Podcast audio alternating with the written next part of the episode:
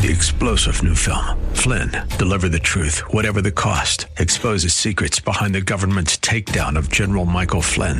Flynn knew what the intel world had been up to. He ordered the first audit of the use of contractors. This set off alarm bells. He told the truth. He was the most dangerous person for Donald Trump to hire. They had to get rid of Flynn. Flynn, deliver the truth, whatever the cost. Available now. Watch it today. Go to salemnow.com. Salemnow.com. Not only was Jesus baptized at the start of his ministry, at the end of his ministry, right before he leaves, he tells his disciples, I want all people to be baptized. I want you to go to all nations, make disciples, and baptize those disciples into the name of the Father, Son, and the Holy Spirit.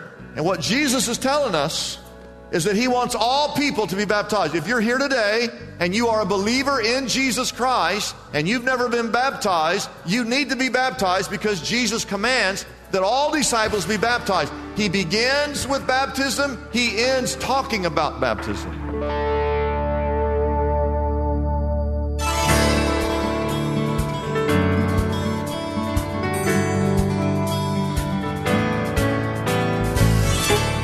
Good evening. I'm Kyle Welch, and welcome to Lift Up Jesus with Pastor Dudley.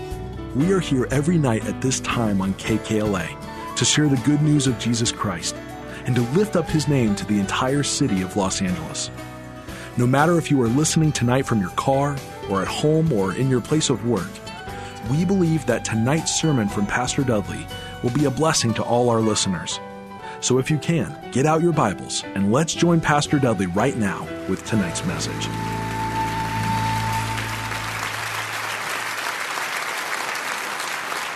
How many of you are thankful that the Lord's love never ends? Never ends. Never ends. Five months ago, we started going through the Old Testament, and last weekend, we started the New Testament. And everything in that Old Testament is pointing to the fact that one day the Messiah is going to arrive. And today, if you look at your bulletins, I'm looking today to speak on the subject, even the Messiah starts somewhere. We're going to look at the beginning of Jesus' ministry here on this earth. Turn to Luke chapter 3. Luke chapter 3. And I want you to note, if you look at Luke 2, verse 1, you have the birth of Jesus. That's where it begins, Luke's account begins to explain the birth of Jesus. And if you go all the way to Luke 3, verse 23, which is really the only verse I want to see right now, because we're looking at when Jesus' ministry begins. Jesus himself was about how old? How old was he? He was 30 years old when he began his ministry. And all I want you to know is we really we don't know anything the the writer of Matthew, Mark, and Luke, and John, they fast forward over Jesus' adolescent years, his teenage years, his young adult years. We don't know anything about Jesus from the time he was born till the time he's 30, except one story when he's 12. And his parents had been to Jerusalem, Mary and Joseph, and they were on their way back to Nazareth and on the way home, they turn around, they can't find Jesus. Mary and Joseph lost Jesus. And they were good parents, but that year they did not win the Parent of the Year award. Okay, they lost out to some other couple there in, in uh, Israel. And if you look at verse 46 and verse 47 of Luke chapter 2, where did they find Jesus? He was at the temple courts and he was confounding the religious leaders, the elders, with his questions, the Bible says. I think that's where they got the idea for the game show, Are You Smarter Than a Fifth Grader? I think that's where they got it. But as you look at 3 verse 23, all I want you to know is that from his birth to when he begins his ministry, we really don't know much about what happened. Of course, he begins at age 30 and his ministry only lasts three and a half years before he dies. The president serves four years as one term. Jesus did not even last one term. He accomplished everything he needed to accomplish in three and a half years. Verses 21 and 22. What did Jesus do as he begins his ministry? What, happened? what did he do when he began? He was baptized. Jesus walked. He walked 77 miles to be baptized by his relative John, because we know John's mama was Elizabeth, Jesus' mama was Mary, and the Bible says they were relatives. They might have been cousins. He walks 77 miles. Now, in your Bible, you have Matthew, Mark, Luke, and John. They all write records of what happened. I want you to turn to Matthew 3 because Matthew gives us a few more details about the baptism. And I want you to look at verse 13. Matthew 3, verse 13, it tells us that Jesus came from where? From Galilee to the Jordan to be baptized by John. And he walked. I have a map, I'll show you the map. And all I want you to know, he's 30 years old. It take, they can go about 20 miles in one day by foot so it takes them a little less than a week. He walks on foot 77 miles uh, to be baptized by his relative John. We can't get people to walk 20 feet to be baptized. Just about 20 feet from there to there. See the baptistry over there? Can't get people to go 20 feet. Jesus walked 77 miles to be baptized by John. Now, eh, this is the beginning. Matthew 3 is the beginning.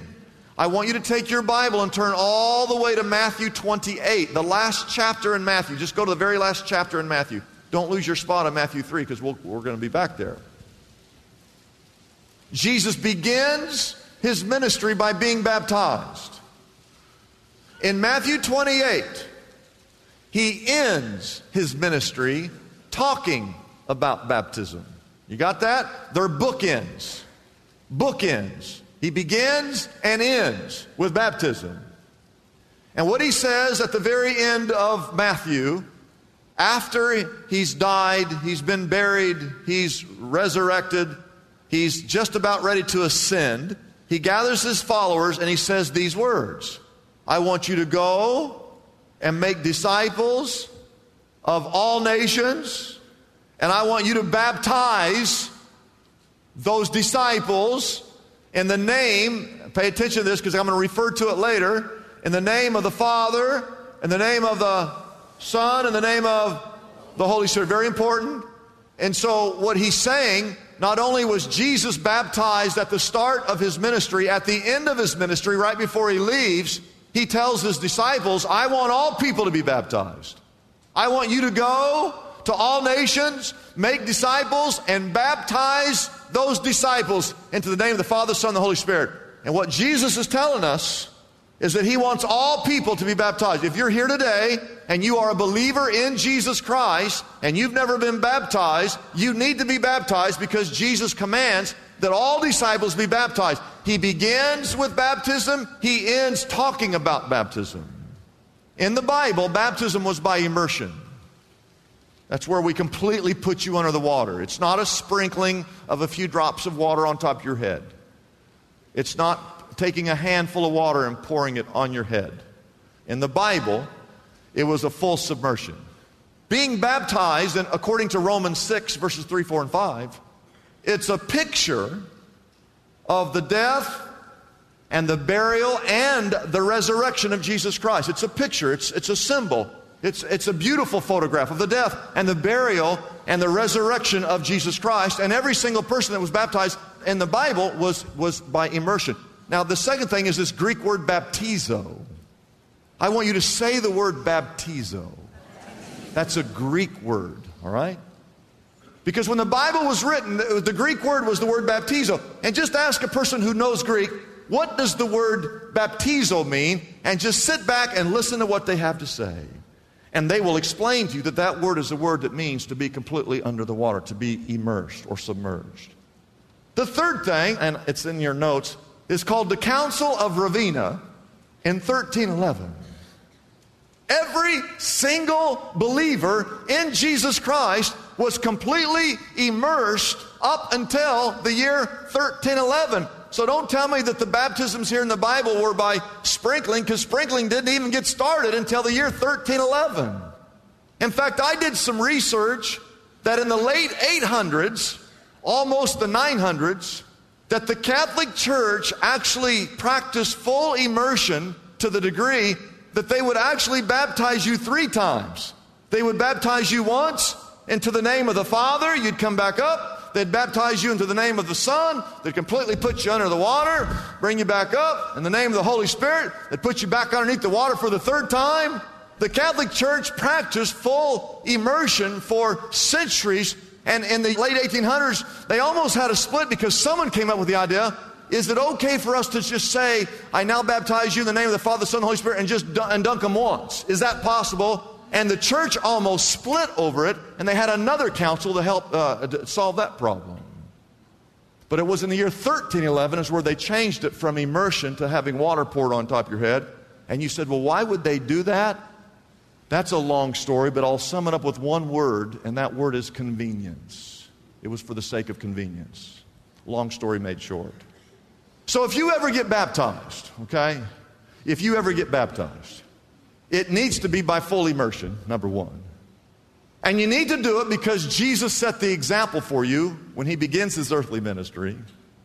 But you also need to do it because at the end of his ministry, he told the disciples to go and make disciples and make sure you baptize every disciple into the name of the Father and the Son and the Holy Spirit. And I've said this before I don't even think you should get baptized because you want to get baptized. I think you should get baptized because Jesus wants you to get baptized. That's why a person is baptized. And I think that when Jesus was baptized prophetically, it was the first glimpse of his earthly ministry that there was coming a day, because it hadn't happened yet, when he was baptized he was prophetically declaring that there was coming a time where he would die, that he would be buried, and that he would resurrect. He was doing it prophetically. When we do it, we do it looking backwards, saying that we believe that Jesus did die, that he was buried, that he did, in fact, uh, resurrect from the dead. Now let's look at verse 13. Jesus came from Galilee to the Jordan to be baptized by John. Verse 14. Oh, I love this verse. It says that once he got there, he gets all the way down there. And John tries to do what? He tries to deter him. Now, that, now they know each other, they're related. So they can talk, you know, the way they want to talk, I suppose. And, and Jesus gets all the way down there and says, Hey, John, how you doing? Hey, I need you, I need you to baptize me. And John goes, No, no, no, no, no. If anyone's going to do any baptizing, I'm not, I'm not baptizing you. you. Basically, you're the Messiah. If anybody's baptizing anybody, you're baptizing me. Because John knew that Jesus was the Son of the living God. He knew that he was the Messiah. Now, you know what you and I would have done if Jesus had knocked on your door? Jesus came today, knocked on your door, and you open, there's Jesus, and Jesus says, Hey, I want you to baptize me we, we would have said something like this Lord, Lord, I'll, I'll do it, but under one condition. I need to make sure I get a photograph of this because when I put this on when I put this on Instagram, this is going to look really cool. A picture of me baptizing the Messiah, I'll do it, but I need to make sure we get a, a photograph of that. But see, that's not John, because John knew that he was not even worthy to tie or untie the sandals that Jesus wore. He had a pure heart. And so he's going, No, no, if anyone baptizes, not me. Lord, I need to be baptized by you. But look at verse 15. Jesus replied, Let it be so now. It is proper for us to do this, to fulfill all righteousness. And then John, the Bible says, consented. And so you have this picture in verse 16 and 17. As soon as Jesus was baptized, uh, the Bible says that he came up out of the water. And the Bible says at that moment, at that moment that Jesus came up out of the water, the Bible says that heaven opened up. And the Holy Spirit came down in the form of a dove. And then in verse 17, the Bible says there was a voice from heaven that said, This is my son whom I love, with him I am well what? Pleased. We believe, the church Christians, we believe in this thing called the Trinity.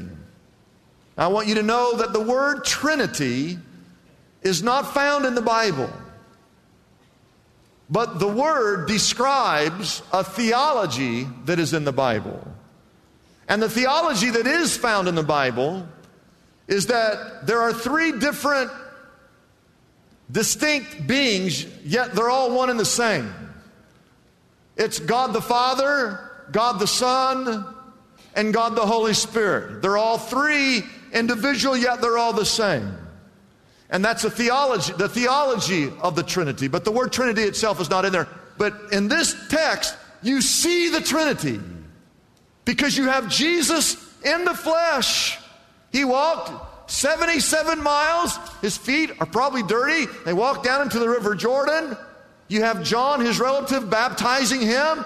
And as soon as Jesus, the Son, God the Son, comes out of that water, you have the Holy Spirit descending like, like a dove. So you have Jesus and the dove, and then you hear the voice that says, This is my Son with whom I'm well pleased, God the Father. You see the Trinity in this passage of Scripture. So we know that the Trinity is real, and all God's people said, Amen. Amen. Number two in your outlines, write this down. The very first thing that happens, he's still wet. He's still wet.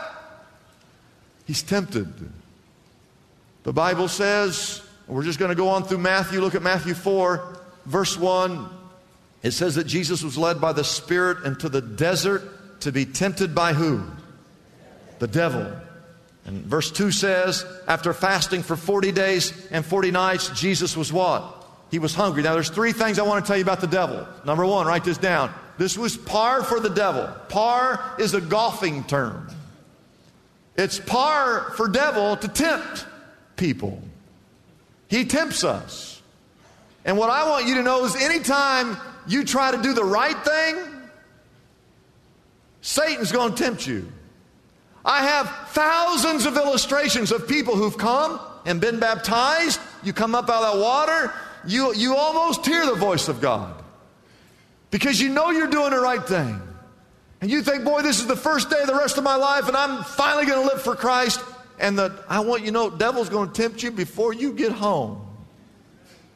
Because that's what he does. The reason he tempts you is he's trying to derail God's plan. That's exactly what he was doing to Jesus. Because Satan knew that if he could get Jesus to sin, I know this is going to sound strange, but Jesus was 30 years old and had never sinned. His ministry is only going to last three and a half years. Satan knows, and, and we know that when Jesus goes to the cross, it has to be a sinless sacrifice. He has to be the pure Lamb of God. Jesus has to be perfect. He has to be sinless when he goes to the cross, or his sacrifice doesn't cover our sins. I mean, if a sin, a sinful person could die, then anyone could be on the cross. It had to be someone who had never sinned. And so Satan knows, he knows Jesus just got baptized, he's beginning his ministry, that he has to derail God's plan. And if he can get Jesus to sin, he can thwart God's plan to redeem the world. You got that? And so at this moment, as soon as he's baptized, there's this epic cosmic battle in the heavens and on the earth trying to get Jesus to sin. So God's plan is completely thwarted. And I have to say this to you. Anytime that I'm tempted to sin and anytime you're tempted to sin, guess what's happening? Satan is trying to thwart God's plan for your life. I believe that. He's trying to thwart God's plan for you, just like he did with Jesus. He tempts him in verse 3 with the lust of the flesh because Jesus is hungry and so Satan says, Hey, are you hungry? Oh, he's hungry. He's been fasting for 40 days. Why don't, if you know, you really are the Son of God, you got all this power, why don't you turn these, these rocks into bread? Then the second temptation there is in verse 5 and 6. He takes him up to the top of the temple, and we know that the temple was 180 feet high. At the top of 180 feet, he takes him all the way up there. And he says, You know, if you really are the Son of God, why don't you jump off here? And again, he's trying to thwart God's plan. The third temptation in verse 8 and 9, he, the Bible says he takes him up to a very high mountain, and he doesn't say to Jesus, he does not say, hey, uh, look at the kingdom of Israel. No, the Bible says that Satan shows Jesus all the kingdoms of the world. And he tempts them with, with that. So we have the temptation of the lust of the flesh, the, the pride of life, and the lust of the eyes. And in all three temptations, Jesus responds by simply quoting Scripture, which is why you need to be anchored to the Word. In verse 4, he says, Man does not live by bread alone. He quotes Deuteronomy chapter 8, verse 3. Then he says in verse 7 for the second test, there at the temple, he says, Do not put the Lord your God to a test. He quotes Deuteronomy chapter 6, verse 16. And the third temptation there uh, for all the kingdoms of the world, uh, in verse 10, Jesus says, Away from me, Satan, it is written to worship the Lord your God and serve him only. And he quotes Deuteronomy chapter 6, verse 13. Which leads me to the third thing about the devil, and that is the only way you will ever have victory over the devil is to put on your dress. I'm talking about your spiritual armor.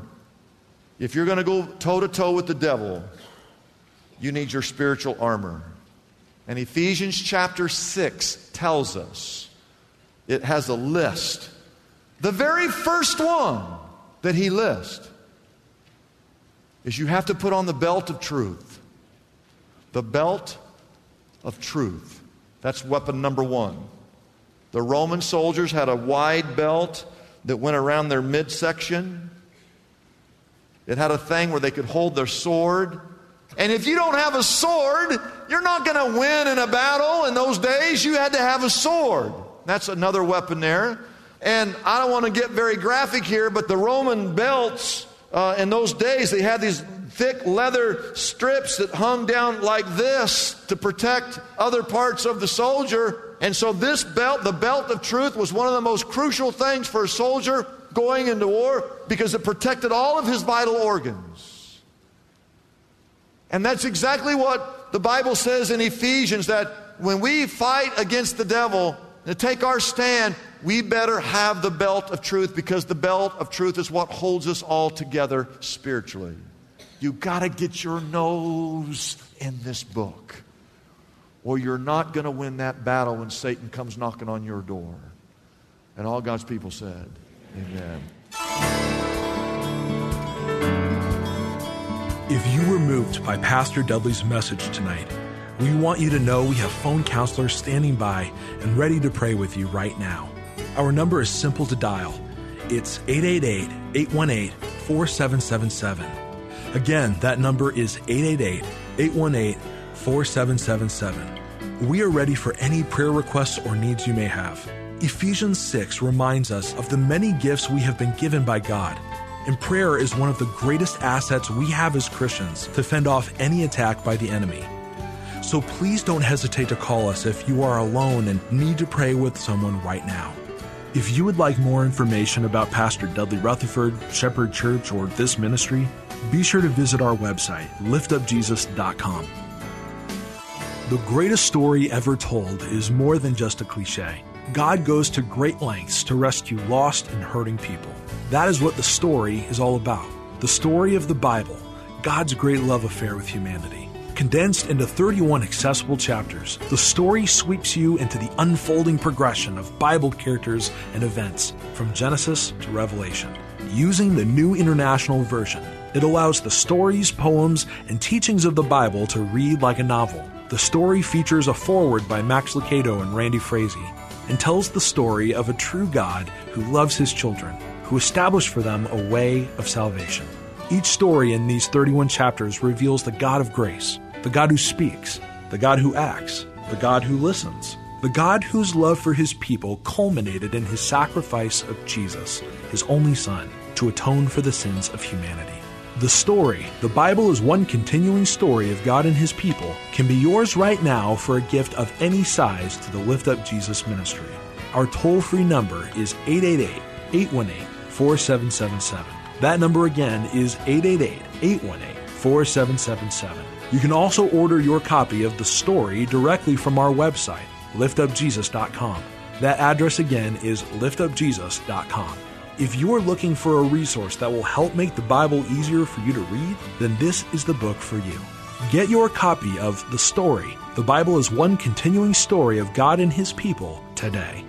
I'm Kyle Welch, inviting you to join us again tomorrow night at this same time here on KKLA as we lift up Jesus with Pastor Dudley.